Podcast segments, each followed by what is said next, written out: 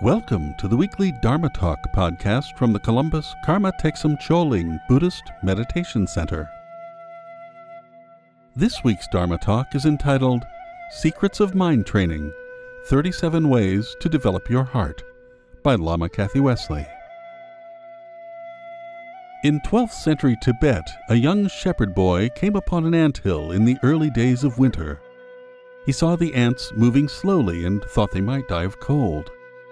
He took off his heavy chuba coat and left it on the ant hill. So begins the story of one of the most famous compassionate beings in Tibetan history.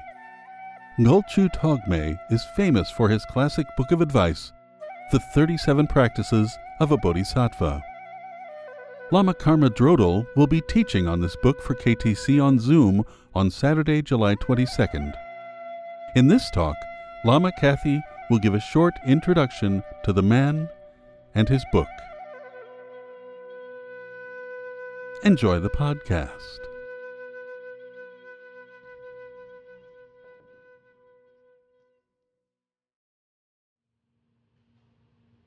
Good morning, everyone. It's good to see you. Um,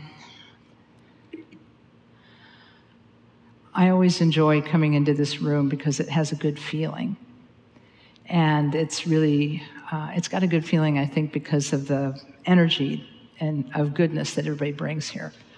And so i appreciate you coming and bringing your good energy to this space today so thank you.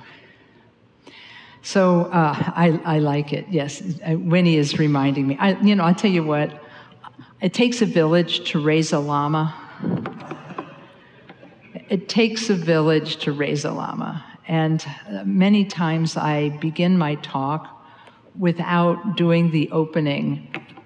I just forget. I get excited, and you know, I'm like a two year old sometimes. So, what, what we're going to do is we're going to begin with a good intention.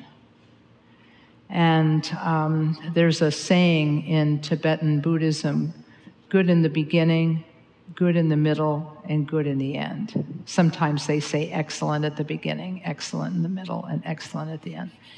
And what it refers to is our motivation and our application of our practice. So the motivation for practice is to benefit others. That's excellent at the beginning. Excellent in the middle is to be attentive to the, the teaching or the practice or whatever it is we're putting our mind to. And excellent at the end means we dedicate and share the goodness with everybody. So it's so this will be excellent at the beginning. What we'll do is uh, this is a prayer asking for the presence of the Buddha, his teaching, and all the bodhisattvas uh, to be present here with us during our get together. And we'll recite it two times in English, and then I'll chant it one time in Tibetan, and you can join in if you'd like to. In the Buddha, the Dharma, and the assembly, most excellent, I take refuge until I reach enlightenment. By the merit of generosity and other good deeds, may I achieve enlightenment for the sake of all beings. In the Buddha, the Dharma, and the assembly, most excellent, I take refuge until enlightenment uh, by the merit of generosity and other good deeds May I achieve enlightenment for the sake of all beings.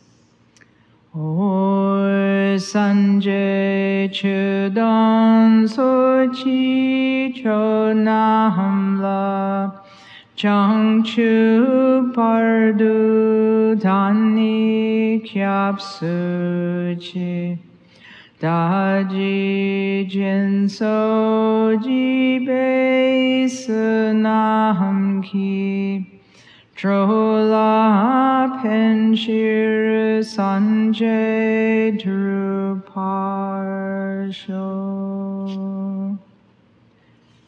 Okay, thanks very much. And um, I'll begin uh, by reciting a short prayer yeah, to the gurus of the lineage. Oh, sawai lama tagi. Kadrin Jembo Gane Je Sunte taking a south to Seoul. Okay, thanks very much. Um, so um, I had a I had a fun experience this morning when um, I got ready to leave to, for today and and was grabbing the books and so forth that I would need to be here.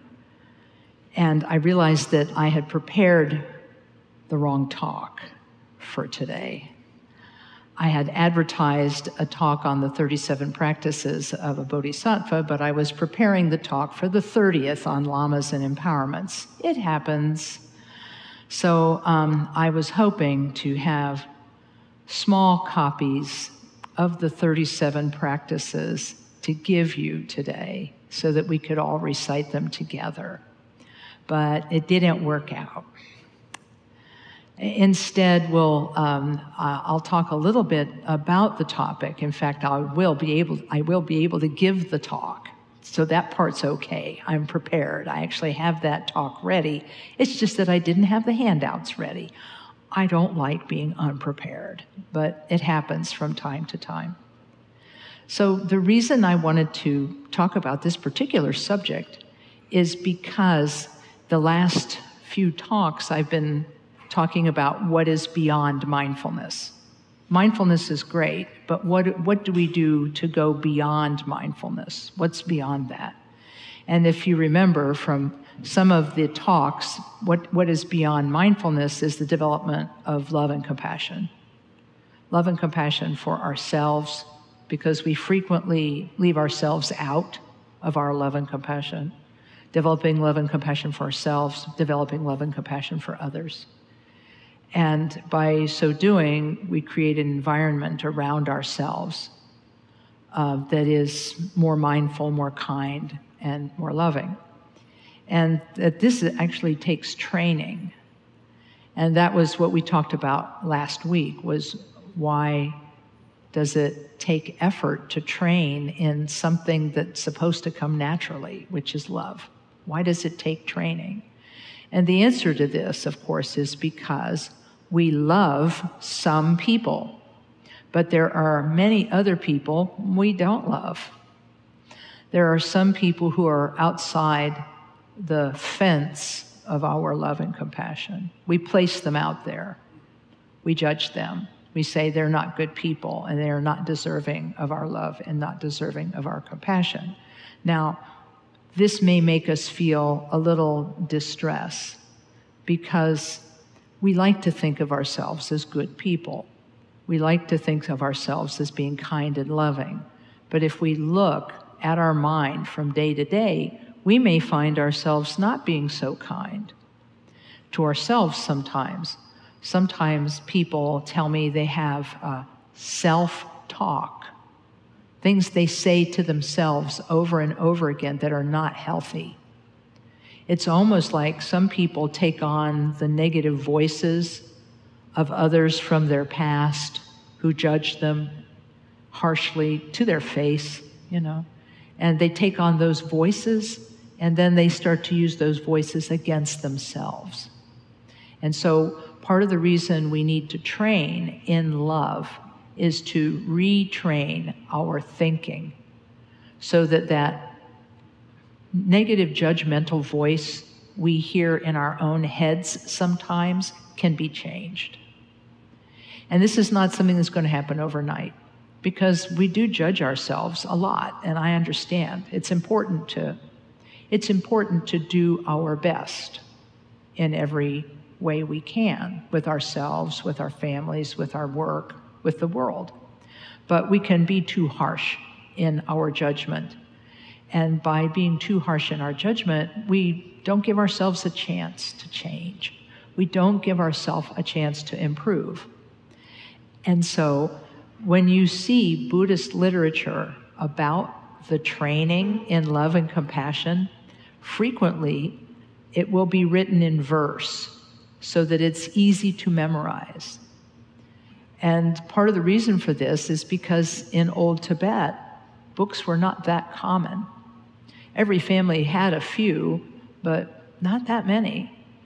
And they were often in bad shape and could barely be read.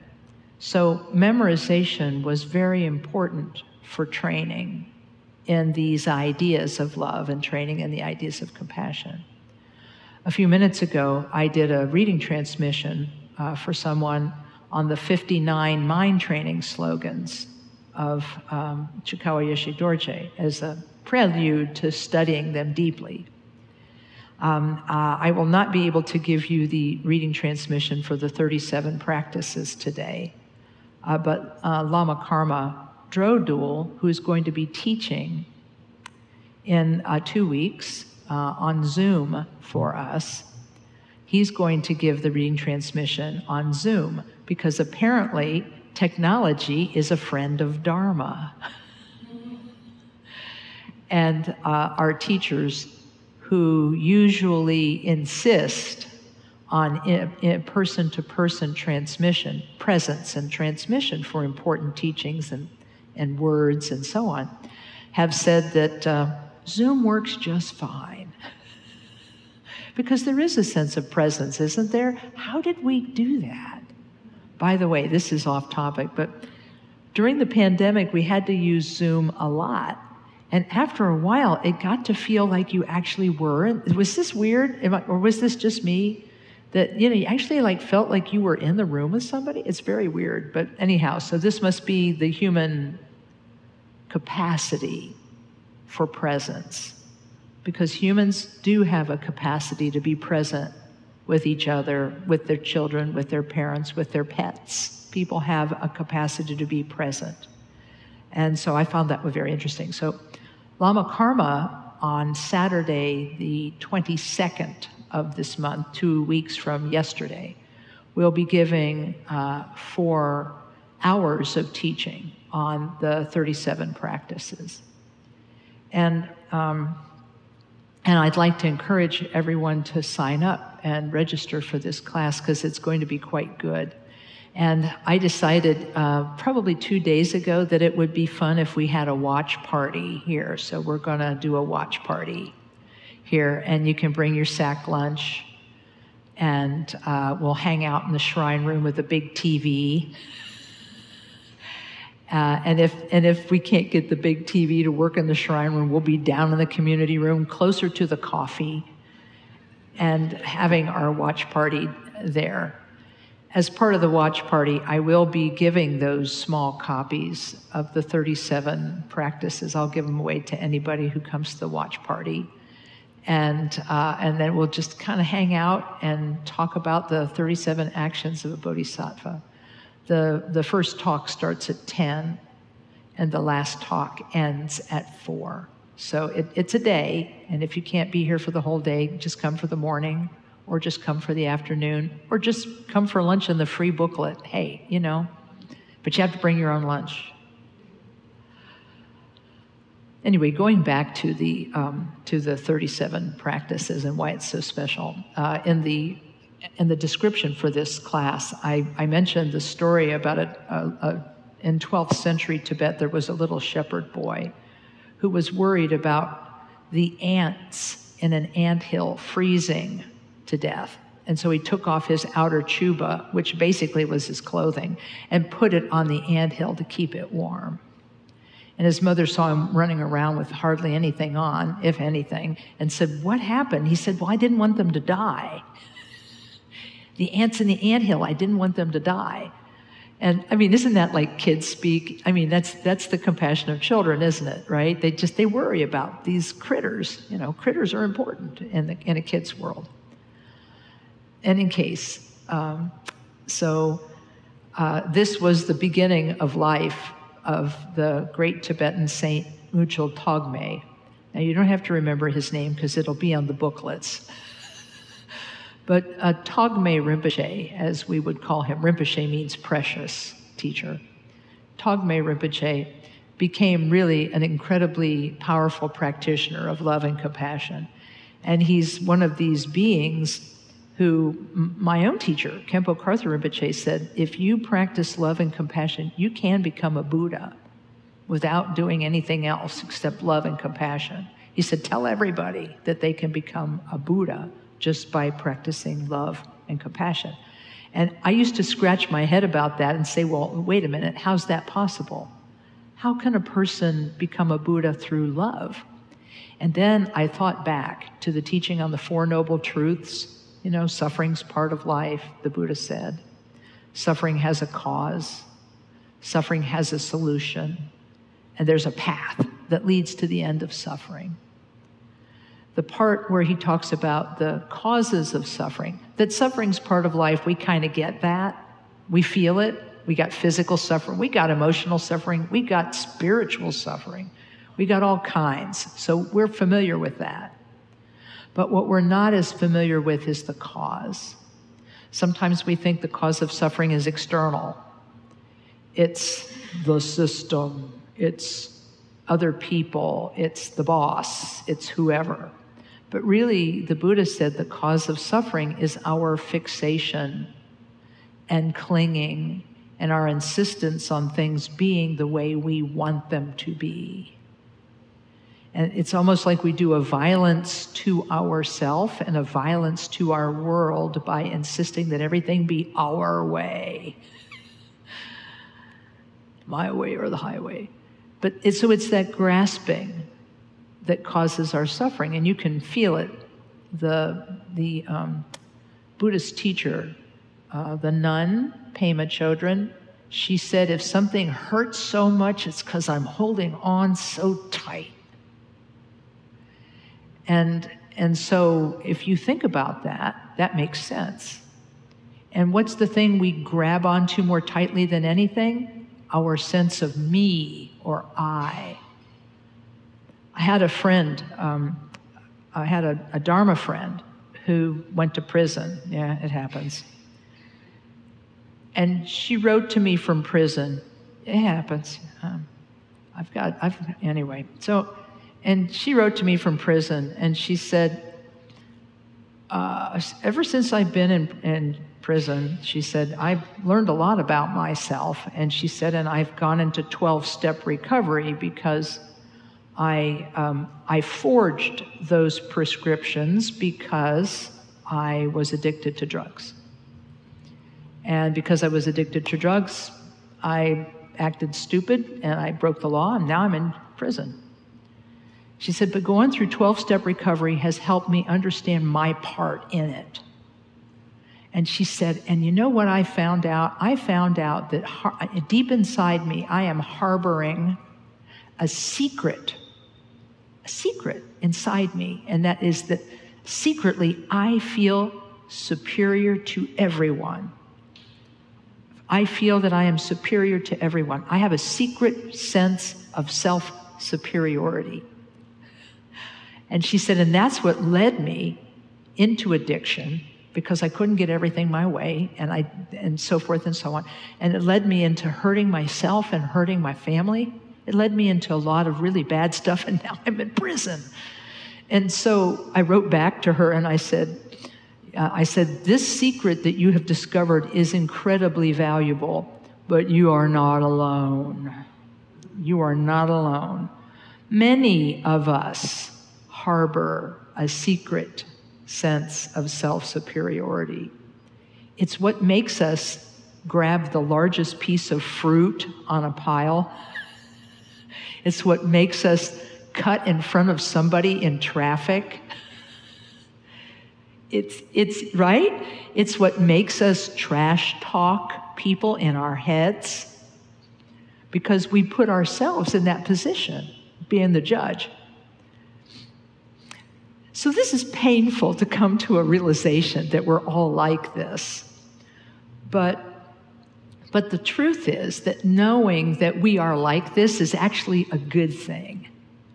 Because once we realize this is what we've got, then we can begin to work with it and notice it and begin to change it just a little bit each time.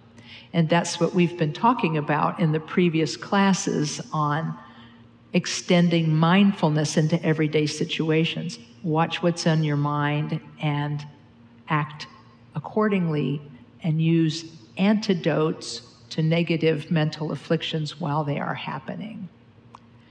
And so, uh, yeah, people go to prison. Yes, they do. And, um, and so this woman really helped me a lot. This person we might judge. She helped me a lot because she, in that letter, helped me to see my own secret sense of self superiority. And I watch for it in ways I never did before I got that letter from her. Because before, you know, you let it go. Eh, that's just me being me. Or I have a right to ask for that, or I deserve that, or whatever. Yes, some of that is true. Some things we do deserve. But, you know, some things it's a little different. So, going back to the Four Noble Truths, this secret sense of self superiority has to have a cure.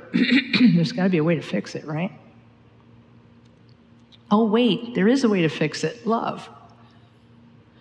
Because if we love other people and we love ourselves, we will have the right sense of who we are. Not the wrong one, but the right one of who we think we are. And we'll begin to see that other people are suffering from the same mistakes that we are suffering from. And we'll have a little bit of pity and compassion for them.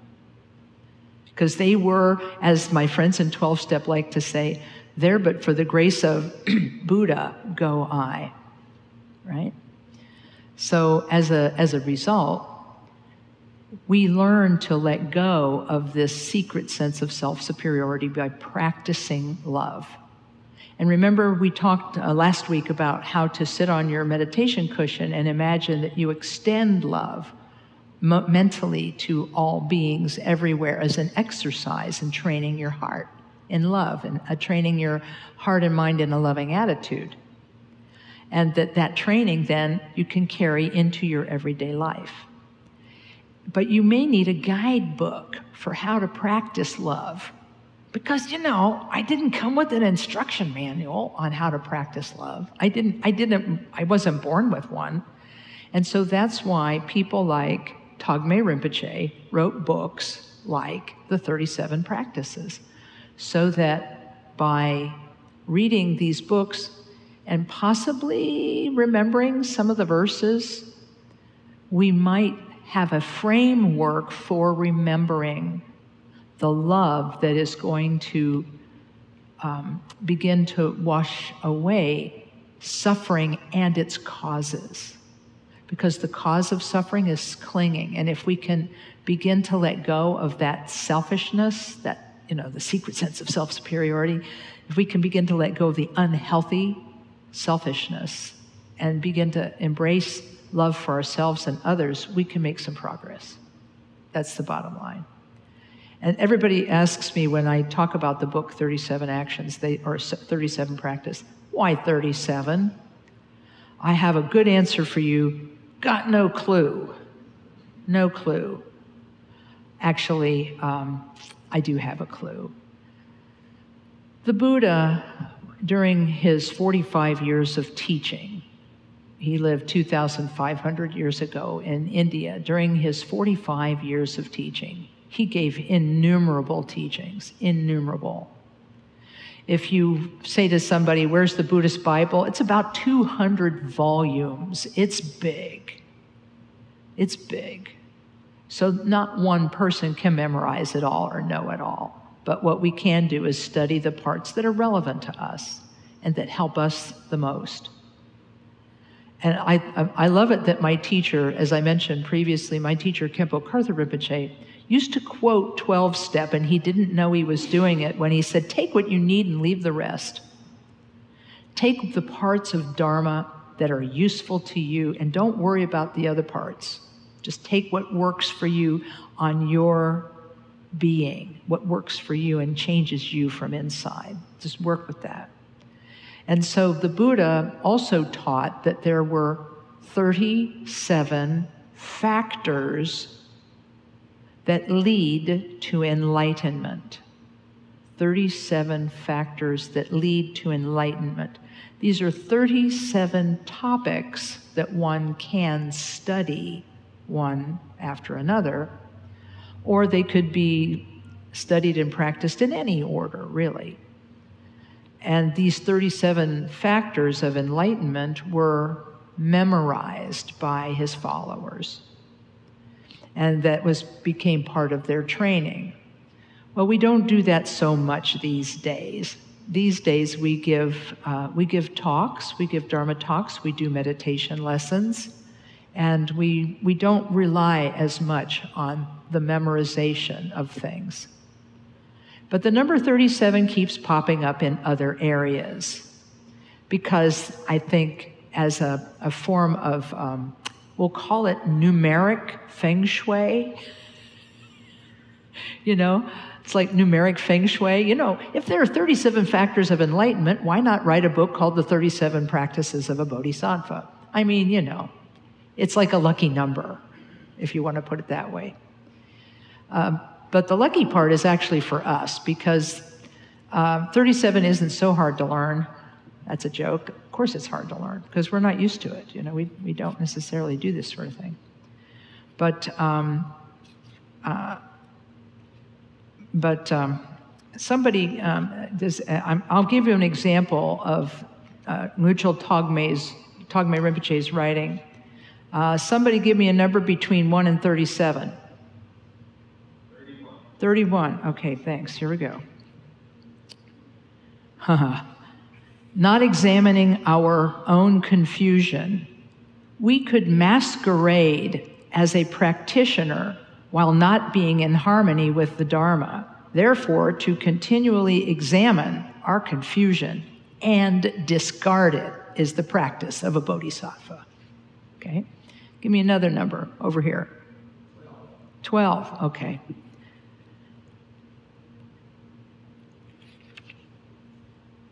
Oh, yeah. And by the way, it's like a fortune cookie. I use this, sometimes I use this like a fortune cookie. I just, you know, I'll just, you know, close my eyes and pick something, and it's usually something I need to hear. So if you needed to hear that, whoever asked for that number, that's great. Now, number, whoever asked for number 12, listen closely.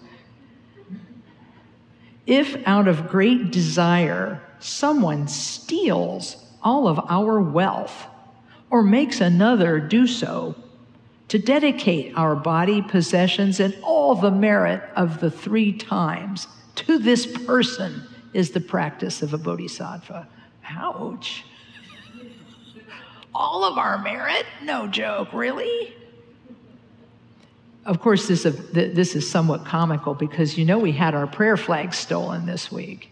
The rigging and everything the, yeah, we, we, have, we, have it on, we have it on video, actually. Not the actual theft and not the actual face of the thief, but um, we do have him on video. At 4, 4.15 in the morning on Thursday, he rode, a, he rode his mountain bike north on um, this uh, Pennington Alley and then stopped right in front of the flags and he unhooked them and he uh, somehow pulled uh, the rigging off of the poles and the flags and stuffed them all in the backpack, got on his bike, and rode, made a right on Rich Street where he was caught by the other camera. I mean, hey,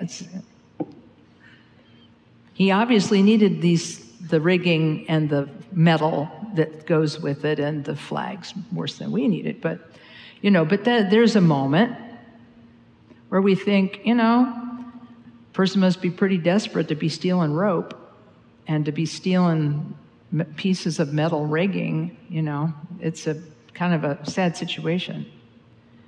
Um, so, but the idea is you may see that the language looks a little extreme in here. If somebody steals all of our wealth, it's asking us to, to think about the very worst thing that could possibly happen. You don't want to hear 13, let me just tell you. But, um, okay, I'll read it. But um, it, but it, it, makes you imagine like the worst. And it says, even in that situation, you can practice as a bodhisattva would practice. And uh, many people say, why are they using such extreme examples? And I, I don't really know 100%, but here's what I think I think it's because we all go through difficulty every single day. Not as bad as somebody stealing all of our wealth. They just stole our prayer flags.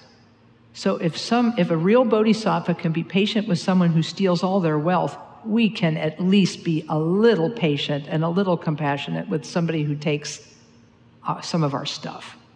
And I think that's what they're trying to point at here that we all become bodhisattvas by degrees. We all become bodhisattvas one moment at a time, one situation at a time, one situation. Yeah, one situation at a time. Just we take it one by one by one by one. And we use these situations of our lives to train our minds.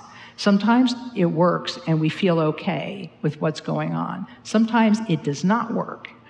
And then we really get angry or really upset. But even then, there's something we can do because th- my teacher, my teacher said, uh, he must have known me. He must have known I was raised Catholic or something. Because he said, you know, when you begin, when your mind feels unsteady, he said, like that would happen. Oh, how did he know that? How did he know my mind would be unsteady? Anyhow, he said, think of the Buddha and pray to the Buddha. Because if we think about the images of the Buddha we see, he's pretty stable, like a mountain. And so that's what he wanted me to do. So even if there's nothing else to do but think of the Buddha and pray to the Buddha, a person can do that. So it's like that. Okay, 13. I'm sorry, here it comes. I don't think I want to read this. Anybody else know what thir- what's in 13? Okay, just checking. Okay. Spoiler alert. Even if another were to cut off your head, though we had not done the slightest thing wrong, to take on all their negativity with compassion is the practice of a bodhisattva. Well, that's not happening. That is not happening. And, and people do. They ask about why is it so extreme?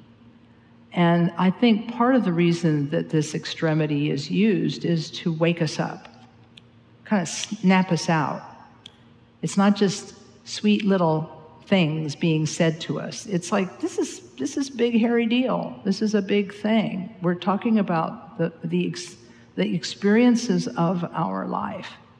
Not that this is going to happen, but you get the idea. The idea is if a bodhisattva can be compassionate to the person who is killing them, we can at least be compassionate to the person who cuts in front of us in traffic. I'm just saying.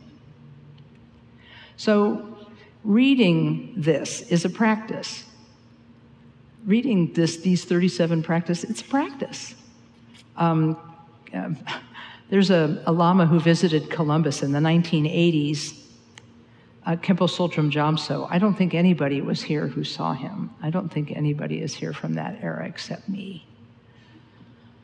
Uh, and um, and he uh, he was asked not during this particular visit, but he was rather hard nosed. And somebody said, "Hey, can I take refuge in Buddhism with you, Khenpo Tsultrim?" And he said, "He said you might want to think about it." Because I'm going to make you read the life of Milarepa like three times. And then I'm going to have you do a lot of other stuff you might not want to do. And the, so the person thought better of it and didn't do it. But, um, but somebody went to him once and said, Oh, Tsultrim Rinpoche, please teach me about compassion. And he said, Great. Here's the 37 actions of a bodhisattva. Read it 1,000 times. Read it 1,000 times out loud, and then come back and see me, and we'll talk. So it's not that he was being hard nosed and mean to this person. He did this for everybody. Every one of his students had to read the 37 practices out loud a thousand times as part of their as part of their training. Because after a thousand times you, you pretty much know what's in it.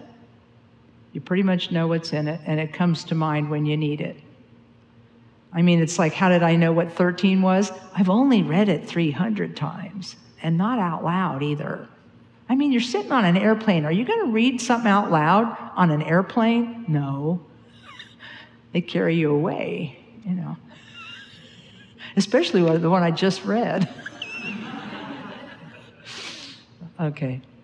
anyway, so um, this is why Lama Karma, his teaching on it, is going to be so important because these are pithy little teachings in four lines of poetry. There's 37 of them, of these pithy little teachings, uh, and there are, there's a verse for each of the six perfections, and there's a verse for aspiration bodhicitta and action bodhicitta. There's a verse for virtually any topic you might want to have discussed. And so um, this will be a lot of fun, and I invite all of you to make sure you uh, make some time on Saturday, the 22nd, either to watch from uh, home in your fuzzy slippers or bring your fuzzy slippers down here and, um, and, and bring your sack lunch and be with us on the 22nd while we go through this together. I, now, my idea, of course, was to have copies of the 37 actions to give you today so we could all read it together one time, but it didn't work out that way. So I think what I'll do is I'll take some questions, and then if there's some time at the end, I, I'll read parts of it to you. How about that? The other thing, the only other thing I could think of was to get people to line up at the microphone and hold the books and everybody read one, one, two, three, four. But that would be a little cumbersome. So, yes, question, yeah. And we have two microphones, and thank you. Thank you, Caleb, man of the hour here on the sound desk. Hello. I don't, I don't know what this means, 37 is a prime number. Hey, cool. Can't, can't be reached. Uh, also, 3, 5, 7, 13, 17, 19, 23, can't read it, uh, 29, 31, and 30. No, not. Prime, Those, num- those are prime numbers. Prime numbers. That's pretty cool, actually. I mean, any other math nuts here? I married, yeah, okay, I married a math nut, and it is so much fun to live with a math nut, I just have to say. Uh, yeah, thank you. The uh, important question for me is uh, if, uh, since the guy or girl who stole the prayer, prayer flags uh, did so, then uh, ideally the bodhicitta would give him all our prayer flags, not, not prosecute, uh, invite Right. in. Right. So, will we do that? Oh, that's a good question. Um, I don't know what the I don't know what the wise action is in this particular case, because um, uh, we did make a police report so that the uh, local police would be aware that someone is taking things. Um, but we recognize that the likelihood of the person being found is very, very small. So I do not know what the decision will be, and if uh, the decision to prosecute this person would happen or not, I can't tell you. I do know that um, the person who set the fire that burned our previous building down, uh, that was also reported to the police, and the person um, was captured. And uh, hopefully, they got some counseling uh, for their fire setting behavior. So we, it's not for me to say what is in the best karmic interest of every individual because I don't know. But I have to, well, it, it'll be something to think deeply about. Thank you. Yeah. Yeah. Thanks.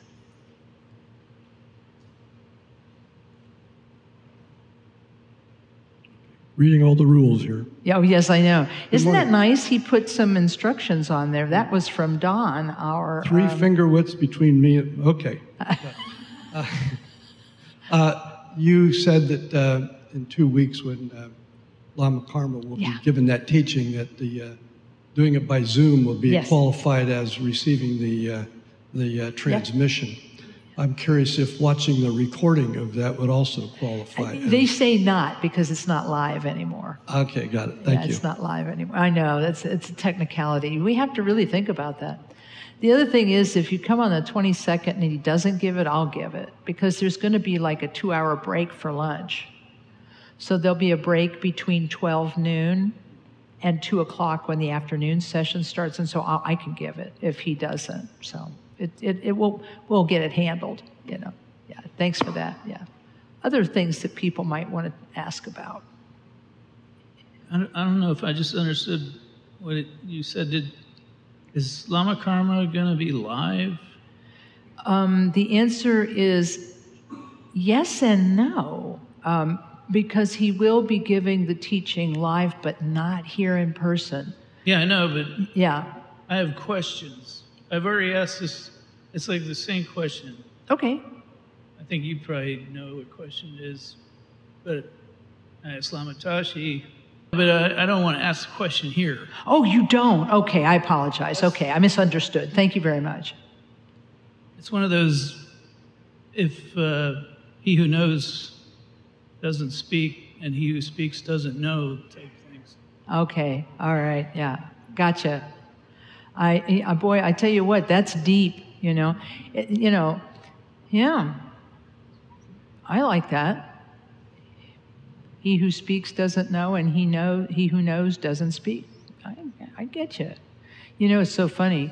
The Buddha. Here's the funny thing: the Buddha, after after the after the Buddha reached his enlightenment, he sat for days, not knowing whether to speak or not because he said, How is anybody ever going to understand what I have understood? But yet I feel compelled to tell people about this.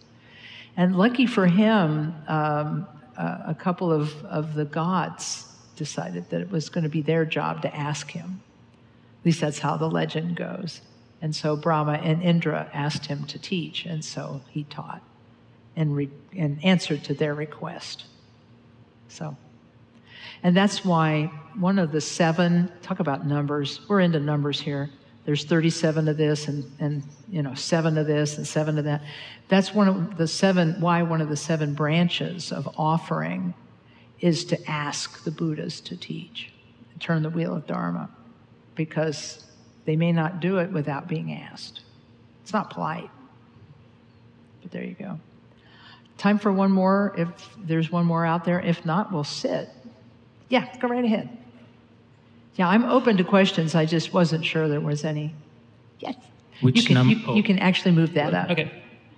He's given us the power to move the microphone. It's, it's, I, love, I love the little sign. It's very cute, actually. We have little signs on our microphone telling people to edge up to the microphone and to, you know. Which number is your favorite? Which number is what? Your favorite of My the 37? favorite, you know, I'm going to say it's it might be 20 and it might be 36. So I can read, you know, it might be 20 uh, and it might be 36. But let, us see. Although 18 is really good too. Um, okay, so here's here's 20. Not conquering the foe of your own anger fighting with enemies outside, you'll just make more. Therefore, with an army of love and compassion to tame our mind is the practice of a bodhisattva. I love that. Not conquering the foe of your own anger, the enemy of your own anger. Fighting with outer opponents will only make them multiply. Therefore, with an army of love and compassion to subdue or tame our own mind is the practice of bodhisattva. So that's one of my favorites. And then 36, it's kind of, I like, the reason I like 36 is because, in brief, wherever you are and whatever you do, while staying continually mindful and alert to the state of our mind to benefit others is the practice of a bodhisattva. And number 18, I like number 18 because it's about taking heart. It's about taking heart when things are going wrong. Number 18, those stricken with poverty and always scorned, plagued by grave illness and bad spirits too, not to lose heart, but to take on all the misdeeds and misery of all beings is the practice of a bodhisattva. In other words, he's saying that even though you go through a lot of suffering yourself, not to stew in that suffering, not to stew in it, but to rather take action to help yourself and to help others. That's the practice of bodhisattva. I, I just that that just makes it's kind of like the tenth chapter of Shanti Deva's Guide to the Bodhisattva's Way of Life. This is a whole. This is another book I love. This was written in the eighth century uh, by uh, the Indian master Shanti Deva. He was a, a monk. This is not Togme's story, but Chog, um, uh, but um, uh, Shanti Deva's story and he was um, thought to be incredibly lazy. People just looked at him and said, Boy, you know, all he does is eat, sleep, and, you know, poop. He doesn't do anything. He's just, he's like useless. He's useless. So everybody thought he was useless. So in the monastery at that time, everybody had to take a turn and give a Dharma teaching. So it was his turn. And so the other monks wanted him to be embarrassed, so embarrassed that he would leave the monastery. So they built this really big teaching throne for him to sit on. So he would get maximum embarrassment when he got up there and had nothing to say. You know, because they thought he was lazy. And so when he gets up there, he climbs up and he says, Okay, would you like to hear a teaching from one of the texts that has come before, or do you want me to give you an original composition? And they said, Oh, we want the original composition, please, because they thought that he was stupid. And so he gives, he actually recites 10 chapters, 10 chapters of verses that were his masterwork, the, the, um, the guide to the Bodhisattva's way of life. By the time he got to the ninth chapter, which was the wisdom chapter, he began to kind of levitate off the seats. And the guys looked at each other and said, Maybe we made a mistake about this guy. Anyhow, um, so that's the story. And he give, gave chapter 10 from someplace up in the sky. Who knows about these legends? But, you know, who knows? But it's a lovely story that talks about underestimating someone. Everybody has a story about being underestimated and we all feel it sometimes.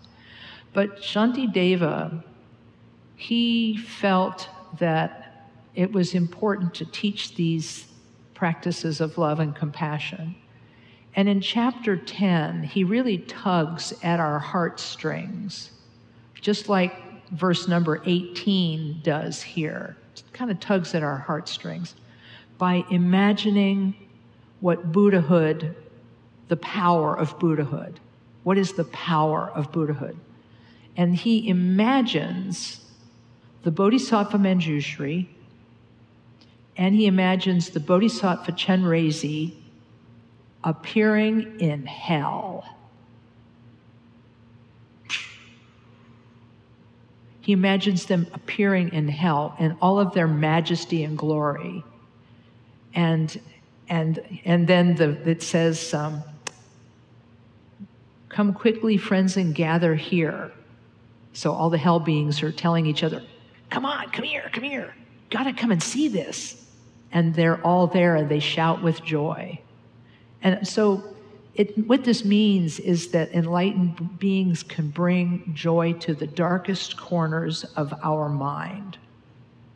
It's, it's symbolic, you know, that beings are in hell, although we know beings who are in hell now because they're walking among us as human beings, right?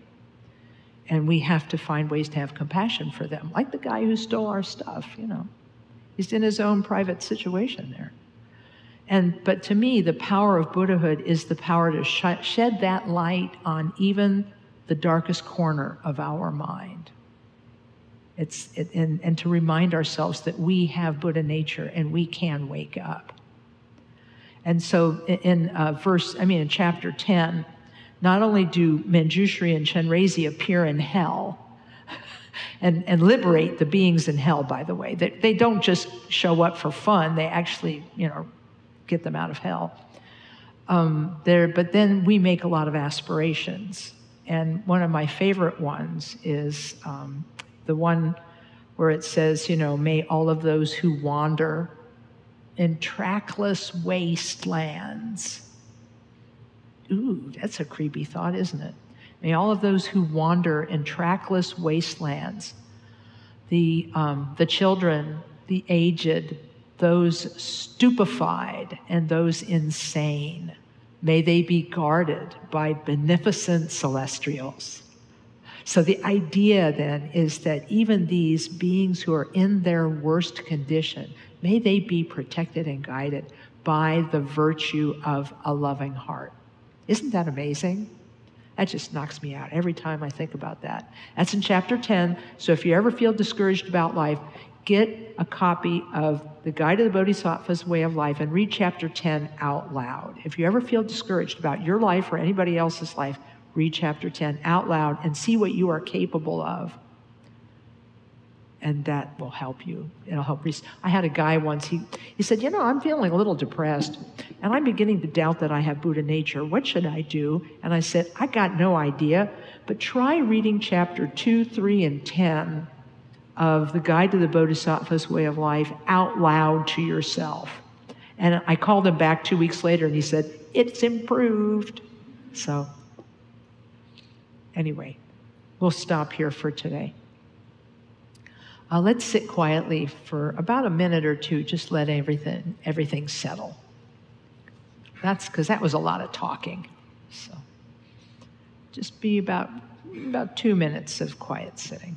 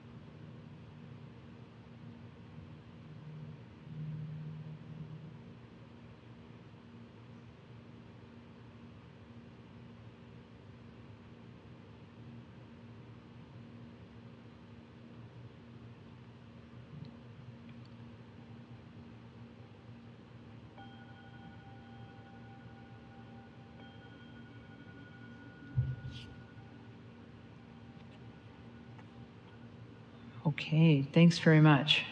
Um, let's uh, do our dedication, shall we? Yeah.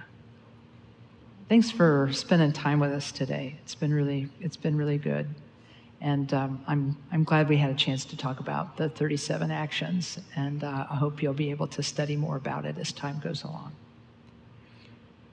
Uh, we'll, uh, we'll be reciting this, I think, uh, just in English today. We gather together all the goodness uh, uh, that we've accumulated by being here today talking about Dharma and, and about healing our hearts and minds and dedicate it to all beings. I'll start with the words by this merit.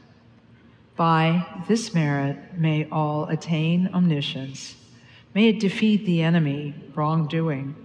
From the stormy waves of birth, old age, sickness, and death, from the ocean of samsara, may I free all beings. The courageous Manjushri, who knows everything as it is, Samantabhadra, who also knows in the same way, and all the bodhisattvas that I may follow in their path, I completely dedicate all this virtue. Okay. Thanks, everyone and uh, drive safely out there. Thanks to all the folks watching at home. And thank you, uh, Mr. Soundman, for being our help today. Thanks very much. Okay, be safe out there, folks. Thank you for joining us for this week's Dharma Talk. We hope you enjoyed the podcast. If you did, please subscribe, rate, and review it on iTunes. To learn more about the Columbus Karma Thegsum Choling or to donate to support our Dharma Talk series, please visit our website at columbusktc.org. The opening and closing music for the podcast is Tibetan Flute Song by Tamding Arts at tamdingarts.com. Please join us again next week for another Dharma Talk.